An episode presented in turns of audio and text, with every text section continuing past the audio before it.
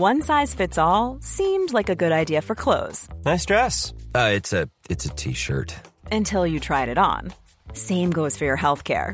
That's why United Healthcare offers a variety of flexible, budget friendly coverage for medical, vision, dental, and more. So, whether you're between jobs, coming off a parent's plan, or even missed open enrollment, you can find the plan that fits you best. Find out more about United Healthcare coverage at uh1.com. That's uh1.com. Ready to pop the question? The jewelers at BlueNile.com have got sparkle down to a science with beautiful lab grown diamonds worthy of your most brilliant moments. Their lab grown diamonds are independently graded and guaranteed identical to natural diamonds, and they're ready to ship to your door. Go to BlueNile.com and use promo code LISTEN to get $50 off your purchase of $500 or more. That's code LISTEN at BlueNile.com for $50 off. BlueNile.com code LISTEN. One size fits all seemed like a good idea for clothes Nice dress. Uh, it's a it's a t-shirt. until you tried it on. Same goes for your healthcare. That's why United Healthcare offers a variety of flexible, budget friendly coverage for medical, vision, dental, and more. So, whether you're between jobs, coming off a parent's plan, or even missed open enrollment, you can find the plan that fits you best. Find out more about United Healthcare coverage at uh1.com. That's uh1.com. Hey, welcome back to Distracted. Uh, how's it going? Oh, sorry. Wait, wait, wait. Start again. I'm not. I'm not prepared. There you are. No, I'm not. We're so, in. This is um, this is intro of Josh Harwood, Okay, okay. the okay. clinical psychologist. He's a chartered. What does chartered mean? Exactly, clinical psychologist specializing with working with children and young people and families. Uh, and we've got him on to talk first signs. So the very first signs of ADHD. We, we chatted about it last week, and this week we've got an expert on, Dr. Josh Harwood, to talk about all things ADHD and noticing you got ADHD. And the chat is wicked.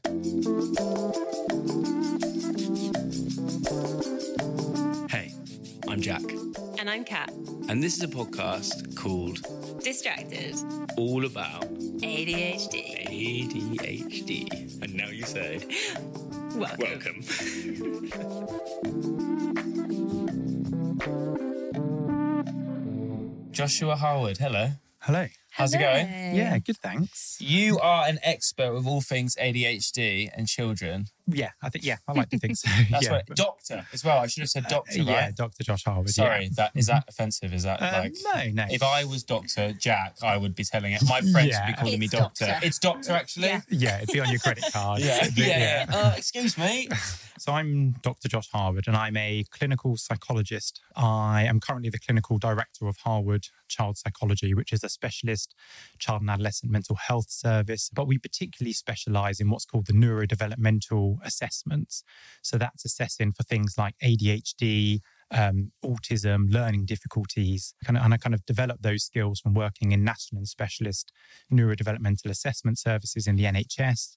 So that we're teaching other staff and clinicians how to work with children with ADHD and autism, um, how to assess for it, how to diagnose it.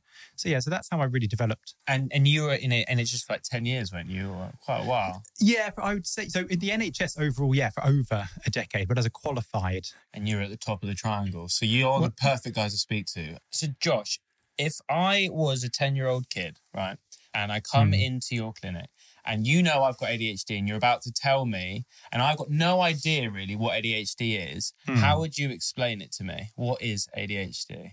So I certainly would not be starting by coming by having a conversation about symptoms. I would actually kind of reverse back and have a conversation with a child and and think with them about how actually humans and children evolved to be living, how they actually were a million years ago, 500,000 years ago. Mm. Um, it's only in the last 150 years or so, um, with Victorian style schooling, that we've expected children to sit there for nine hours a day at a desk, um, copying things off a blackboard. yeah. Um, that's completely that's completely not how children have ever particularly been wired to be.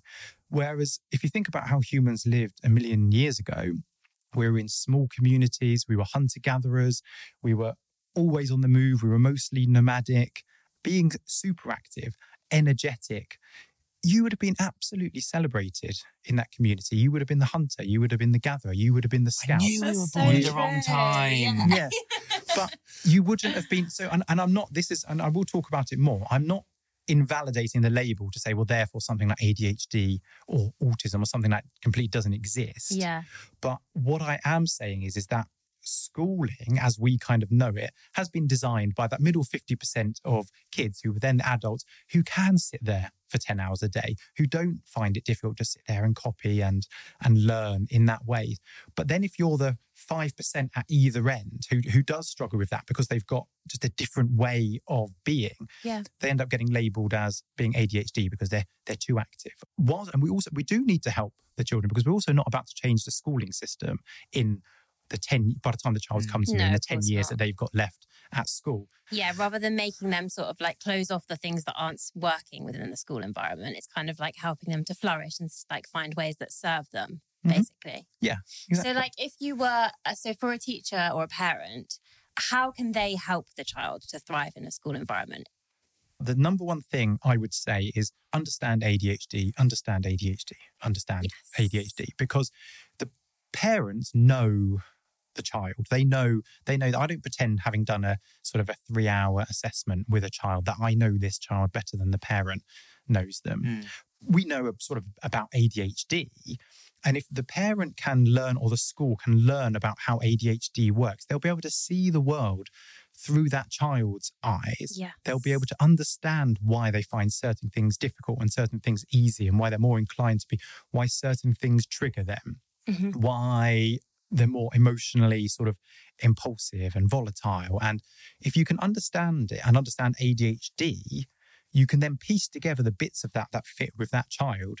You'll have a much better understanding of the child. And then the solutions flow relatively simply if we can get schools particularly to understand ADHD, they'll then be able to understand the child and then they'll have the strategies will start becoming clearer of what they need to do. Yeah, Does that make definitely. sense? And I suppose also then it means that their initial reaction to anything that an ADHD child does isn't frustration because they'll be like, I understand why you're doing this now. I'm not just like, Yeah. you're disobedient. They can see that there's a reason for it and they can try and work with that rather Yeah. than just immediately telling them off. Yeah, and so many parents tell me that same thing. They just say, as soon as they, uh, once you have a diagnosis and they maybe go through our sort of program of under, because we've got a program for um, parents of newly diagnosed ADHD children.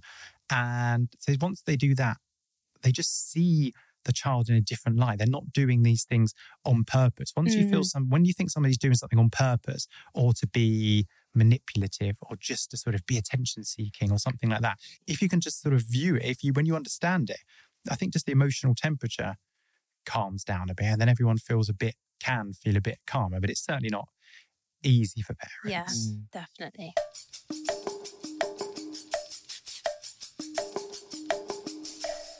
I've got some stats to read out. Go on. Are you ready for this? Yeah. According to ADHD UK, about 4% of boys and less than 1% of girls have ADHD. Do girls have different symptoms to boys? I've read that they do. But it's basically just been more research into ADHD with boys than there are girls. So girls are sort of going under the radar. How much do you know about that? Is it true? Are some people being missed? Other stats say maybe it's two to one boy to girl Right. ratio, but it's it's definitely higher. It's definitely diagnosed higher in boys than in girls. And I suppose that raises a, a, a- the question of actually, is there actually a difference? Or is it just the girls are being missed? And actually, if you could test for absolutely everyone and everything, it would be the same. And I d- I, don't actually know the answer to that, but it's certainly missed a lot more in girls. And we know it's diagnosed a lot later Yeah. in girls traditionally. Because between us, for example, Jack, there was some idea that you might have it when you were younger, right? Yeah. But for me, it was never really, I wouldn't have ever thought about that I would have it. Yeah. Um, but like looking back now at times during school, I can see how things would have come up and how that might have been related to it. Yeah. But like, I think the things that I was struggling with didn't necessarily come across as like, oh, we should check if she's got ADHD.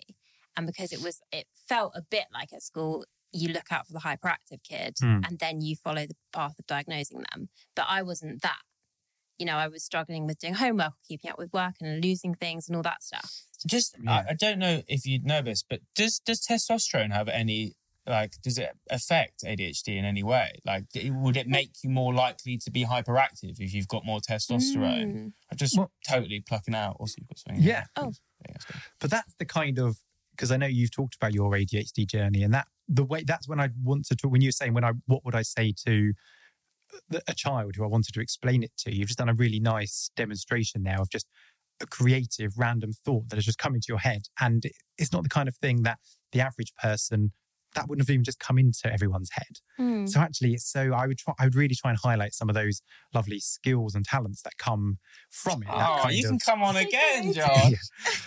exactly. But it's that kind of like originality of thought. But in to to accurately answer your question, no, I don't know about a link between testosterone and ADHD. But Mm. but I think some of the reason why ADHD is picked up earlier in boys is because of what you're describing. There is a kind of a long known thing about the difference between externalizing behavior versus internalizing behavior. I don't know how much you know about that, but it's um but I'll explain it anyway. It's the idea that boys traditionally externalize their their feelings in their so when they're struggling it comes out in external behaviors hitting aggression Mm. shouting kind of things that are kind of loud in your face that kind of stuff whereas traditionally and boys and girls both do both but traditionally it's more common for girls to internalize their difficulties and that can look a lot more like um, low self-esteem shyness anxiety withdrawn worried things like that and that's not Yeah. to say the boys aren't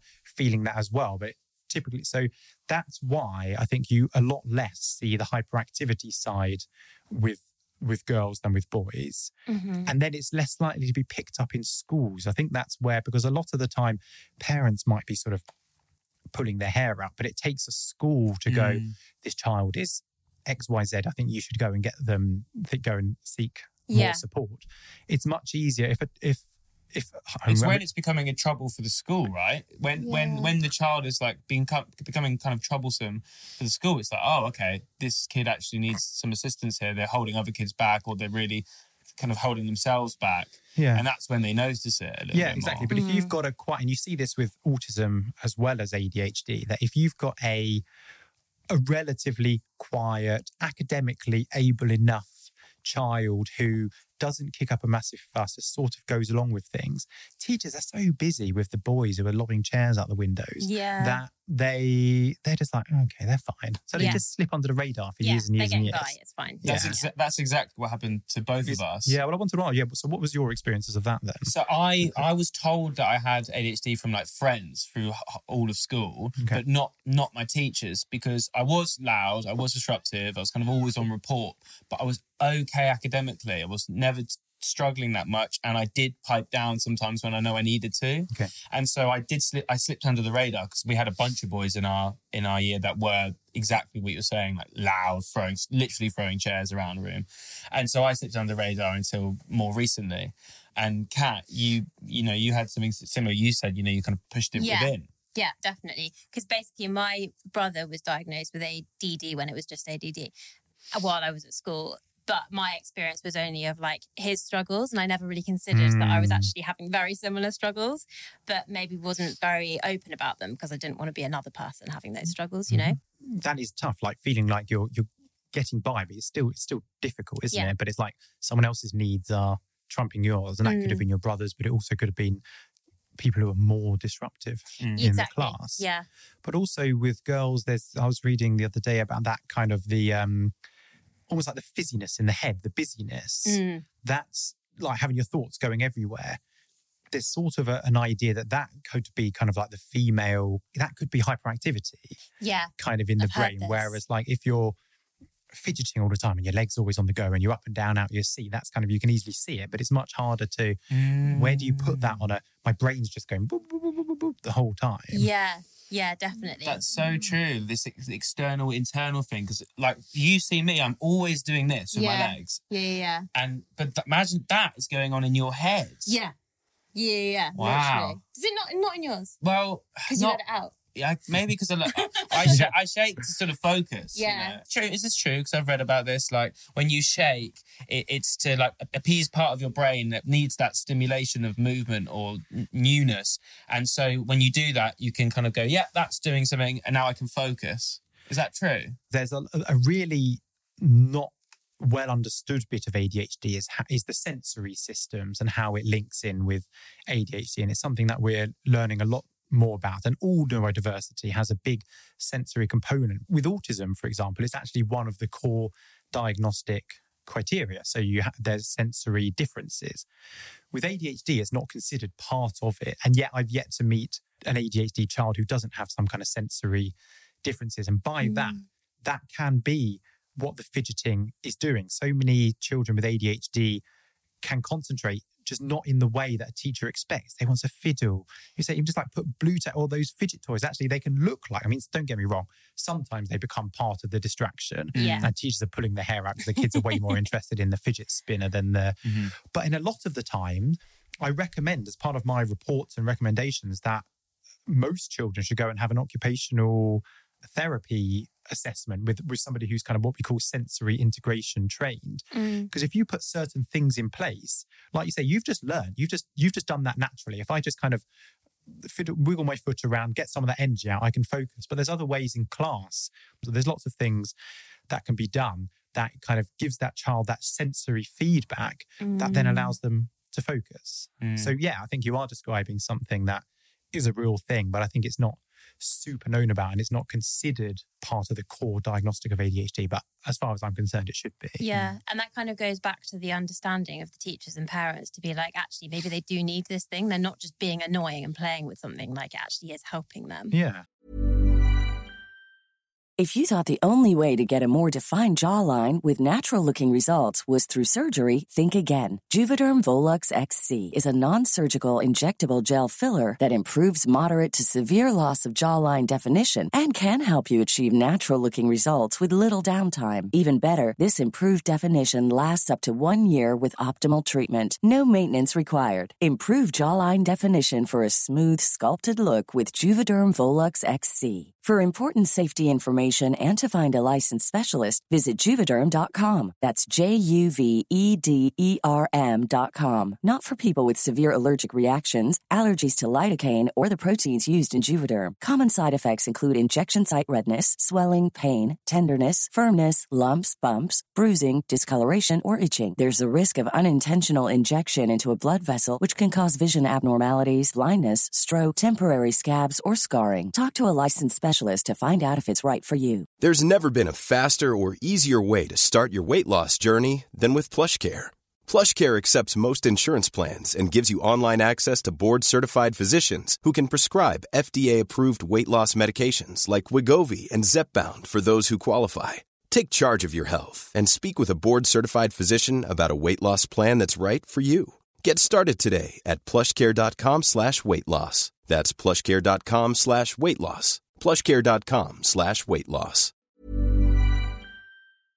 if you were a head teacher of a school and you and you could get anything passed, anything through with your ADHD knowledge, what would you change about the school that you're teaching?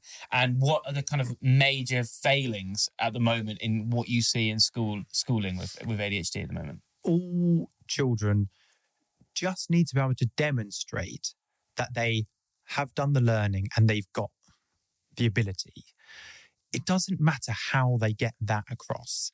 And I think so many children with neurodiversity underachieve because of the traditional way schools do Mhm. things. And at the moment, I'm thinking particularly about exams because lots of the children I've assessed have just coming through, have just finished their GCSEs, have just finished their A levels, and we've kind of been working with them all. I would say the people I've met with ADHD tend to be very good verbally, very good creatively. If you, mm. but can sometimes struggle to organize those same ideas that are really thoughtful down in an organized way on a page. That's not intelligence or ability just because you can get it down on a page.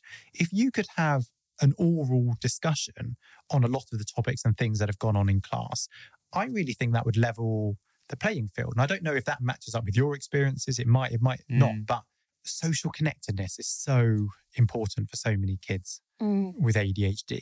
Um, not doing things in isolation by yourself, making it social, making it active. Another thing I've noticed about kids with ADHD generally is that actually a much bigger focus on real life, on practical things. They Mm. thrive. Yeah. It's actually five to 18 when they're in school, they kind of don't always thrive and then I'm made to feel like I, I'm not doing well, I can't do this. And then get out and just get a job that fits their skill set Yeah. and they suddenly take off because they're so actually if schools could not just focus on maths english sitting there but if they could for some children or in some schools i don't know exactly how it would work but could have a greater focus on practical things real life Yeah. i think you'd have a lot of kids thriving a lot more hmm.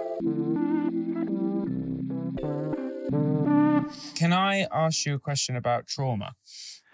so I've heard Dr. Gabor Mate, I think that's how you say his second name. yeah i think so Mm. And he's talked about how young people that experience trauma, it shapes them. A way of coping with the trauma is by being distracted by it. And so you end up building up like neuro pathways to distract yourself from whatever's going on, whatever pain it is. And in that way, you kind of reinforce this, co- it, it, it becomes a coping mechanism to get away from the trauma. Uh, and that's how ADHD can develop. How much do you know about that? Is that accurate? Are we sort of just all escaping some sort of form of trauma from a childhood, and now we're in this sort of pattern that's that keeps going? Would you does that match up with an experience you've had you- Well, sort of. My my parents had a divorce at ten years old, and it was a bit rocky. And then I got a stepdad who wasn't very nice, and that was probably for a few years, like two, three years, from thirteen to fifteen. So it's hard to know. I can't even really fully remember what what was going on, but I just know that I was definitely trying to be distracted from it. Like it Mm. wasn't. So yeah, I guess so. It would it makes sense to me, which is why I think I'm asking the question because I don't know if it's just a coincidence or if it's yeah a real thing. yeah yeah i mean I'm, I'm really sorry you had that experience kind of growing up it's not something you would have been equipped to deal with as there's nothing about a 10 year old a 12 year old or 15 year old who is should be expected to be able to deal with those kind of separations that is Mm. that is incredibly stressful i think it's made doubly stressful when it involves parents because at that age whilst kids and teenagers are getting a little bit more independent, they're still very big on what we call co regulation. You're not expected just to be independent. But if it's your parents that is the source of the stress, or they are incredibly stressed themselves because of something that's going on, I think there probably is a more, I've just got to figure out a way of dealing with this. Yeah. It was it's a survival mechanism. Humans, if there's one thing they are really good at, is surviving Yeah.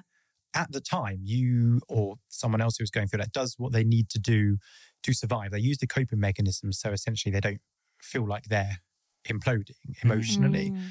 I think there's more and more evidence coming out. And I know Dr. Mate talks about it quite a lot, but I also don't know if it's based in hardcore science yet. That does not mean it doesn't exist. It Mm. just means it's very hard to show when you have this kind of trauma, this A exact thing direct happens to the brain and this For it, from your experience, Yeah. you've seen load. How many kids? Thousands, probably. Well, thousands. Yeah, I've seen thousands and ha- of kids. and is yeah. is there like a, a link between? Have you seen that a lot of them have had some sort of trauma that have, might have affected it?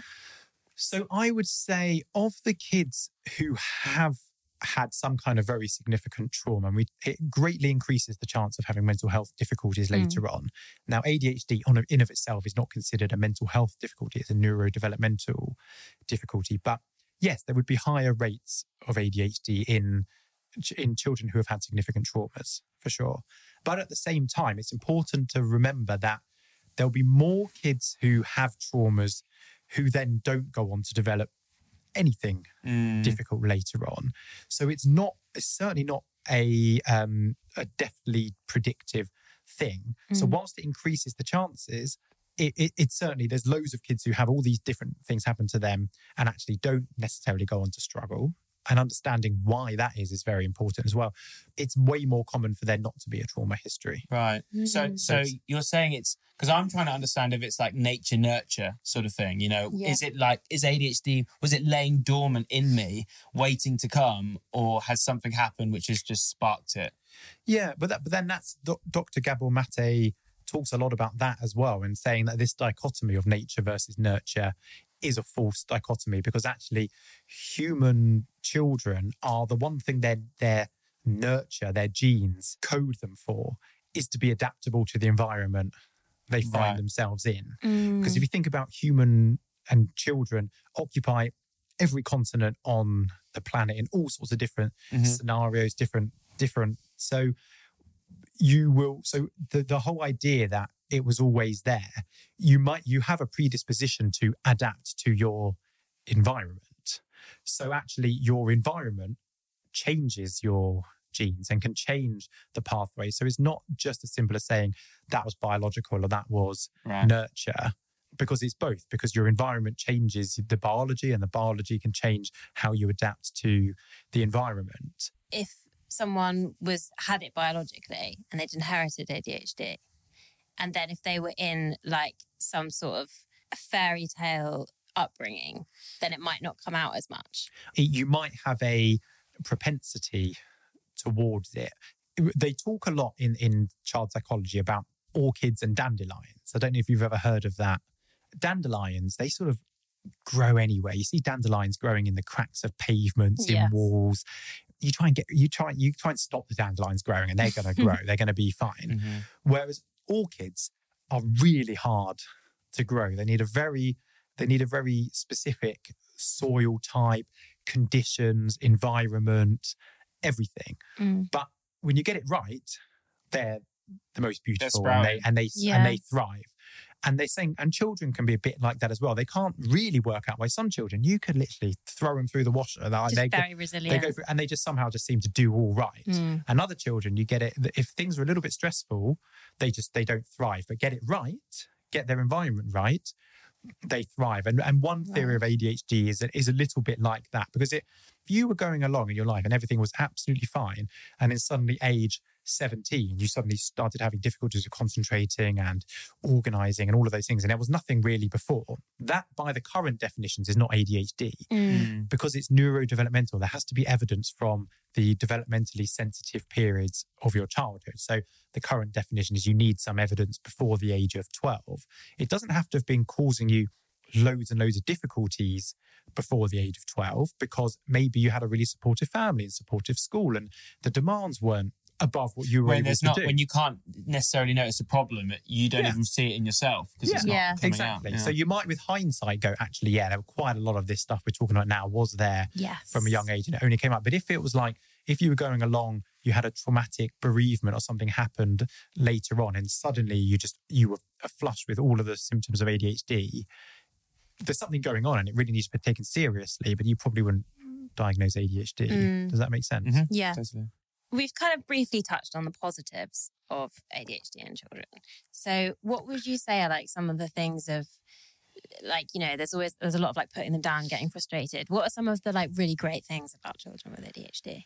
Yeah, I mean, I would say I have the most fun and the best connections with children who are neurodiverse in my in my clinic with ADHD or otherwise. I'd say they're es- can be so interesting. I mean, the exact like the the way their brain works. I'm just like in absolute stitches. I just don't understand how you've gone from that link to that link, and it's and it's genius, and it's they can be so funny, so high energy, really driven. The hyper focus thing, that's where there's a bit of a misnomer with ADHD that I've just got no focus. Hmm. Actually, a lot more, as we're getting to understand ADHD a lot more, people are realizing it's more about being able to decipher what to focus on. Find your Yeah. thing, finding the thing that like really excites Yeah. you, and then Yeah. you are locked. I mean, for Yeah. me, I just like boom. Once I Mhm. find what I enjoy, it's like yeah, I lose but way time more and- than probably other people. Like that level of passion and that Yeah. energy you can give to something that you're interested in is. I mean, you tell me if it's different for you, but it, but for many kids, they tell me it's that's incredible, and they yeah, end up.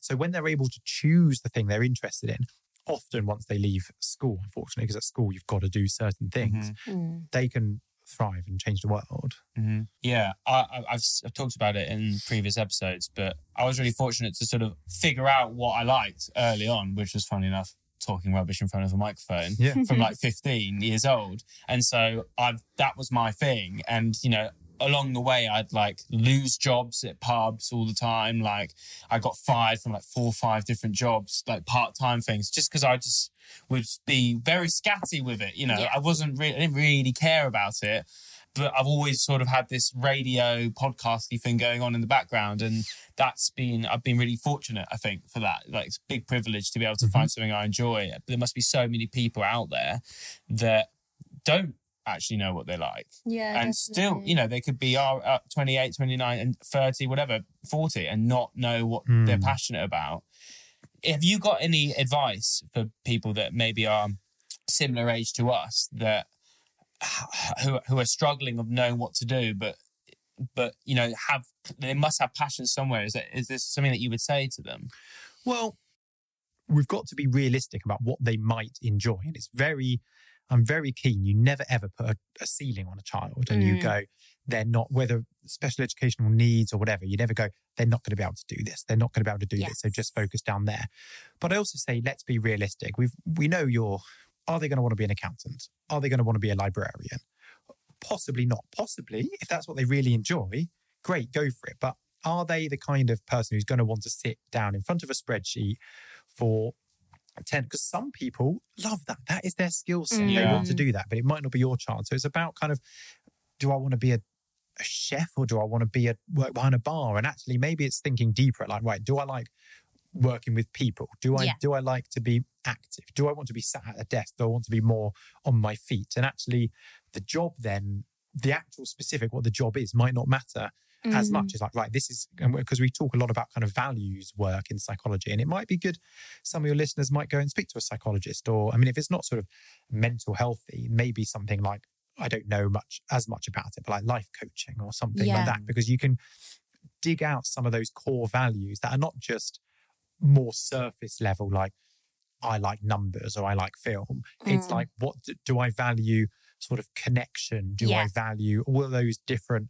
things that can then help you work out Definitely. but no my gut feeling is that something that involves connection something that involves novelty changing things Mm. doing deals i think kids with adhd can some of them i just i'm amazed they'd be like incredible like entrepreneurs and business Mm. people like Yeah. they're negotiating To with me things off and the like ground. yeah, just like And exactly just getting- thinking outside the box and fresh ideas. yeah give a shout out to your company. Really, just sing its praises, and we're going to put all the links in the description below as well. So if anyone wants to uh, find out more about it, they can just go on the description and then just click it. Yeah, and it's so and it's not just me. I mean, you'll see on our website is in the links, but it's harwoodchildpsychology.co.uk.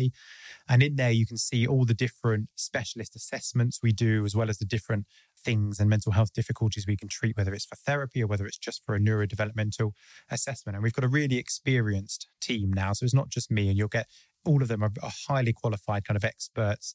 We do a lot of what we call screening appointments as well. So for people who aren't sure whether they want to go down and go straight in and dive straight in with a full assessment, which can be expensive, we do a one hour with me or one of the other expert clinicians where you kind of just meet, talk it all through. You do you do some screening, you do some questionnaires, you we do like kind of like a mini assessment. And whilst you don't get a diagnosis at the end of that, we can by the end of that, we can then go, yeah, you really need an assessment or actually this kind of assessment would be better for you actually and and quite commonly where they might go actually no this this is more kind of emotional that's going on this isn't Mm. adhd don't don't waste your money on a full assessment go down this route so so we can give some guidance as well through those screening appointments but yeah and we can do the we can do the full assessments as well so yeah please do get in touch Amazing. Amazing. So if you want the best, most thorough assessments in the entire universe, you now know where to go and you know where to click. If you go in the description, it's there.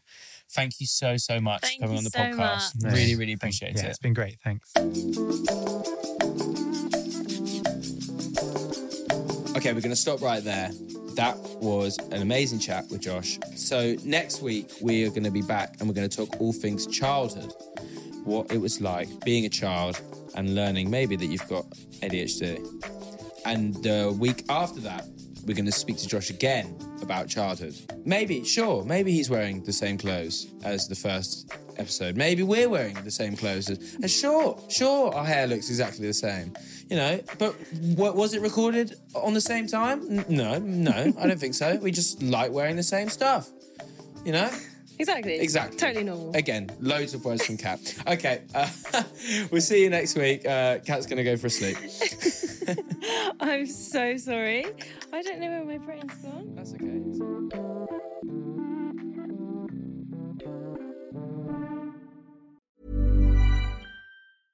Even when we're on a budget, we still deserve nice things.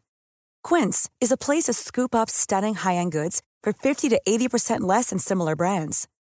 They have buttery soft cashmere sweaters starting at $50, luxurious Italian leather bags, and so much more. Plus, Quince only works with factories that use safe, ethical, and responsible manufacturing. Get the high-end goods you'll love without the high price tag with Quince. Go to quince.com slash style for free shipping and 365-day returns. Imagine the softest sheets you've ever felt. Now imagine them getting even softer over time. That's what you'll feel with Boll and Branch's organic cotton sheets. In a recent customer survey, 96% replied that Boll and Branch sheets get softer with every wash. Start getting your best night's sleep in these sheets that get softer and softer for years to come. Try their sheets with a 30-night guarantee. Plus, get 15% off your first order at bollandbranch.com. Code BUTTERY. Exclusions apply. See site for details. Mom deserves the best, and there's no better place to shop for Mother's Day than Whole Foods Market. They're your destination for unbeatable savings, from premium gifts to show-stopping flowers and irresistible desserts. Start by saving 33% with Prime on all body care and candles. Then get a 15-stem bunch of tulips for just $9.99 each with Prime. Round out Mom's menu with festive rosé, irresistible berry chantilly cake, and more special treats. Come celebrate Mother's Day at Whole Foods Market.